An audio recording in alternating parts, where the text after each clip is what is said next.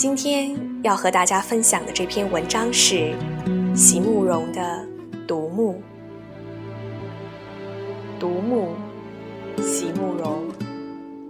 喜欢坐火车，喜欢一站一站的慢慢南下或者北上，喜欢在旅途中间的我，只因为在旅途的中间。我就可以不属于起点或者终点，不属于任何地方和任何人。在这个单独的时刻里，我只需要属于我自己就够了。所有该尽的义务，该背负的责任，所有该去争夺或是退让的事情。所有人世间的千千万万，都被隔在铁轨的两端，而我，在车厢里是无所欲求的。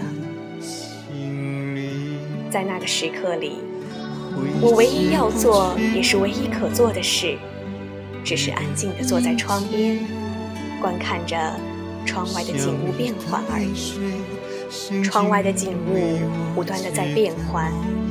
山峦和河谷绵延而过，我看见，在那些成林的树丛里，每一棵树都长得又细又长。为了争取阳光，它们用尽一切委婉的方法来生长。路过一大片稻田，在田野的中间，我也看见了一棵孤独的树，因为孤独。所以能肆意地伸展着枝叶，长得像一把又大又圆的伞。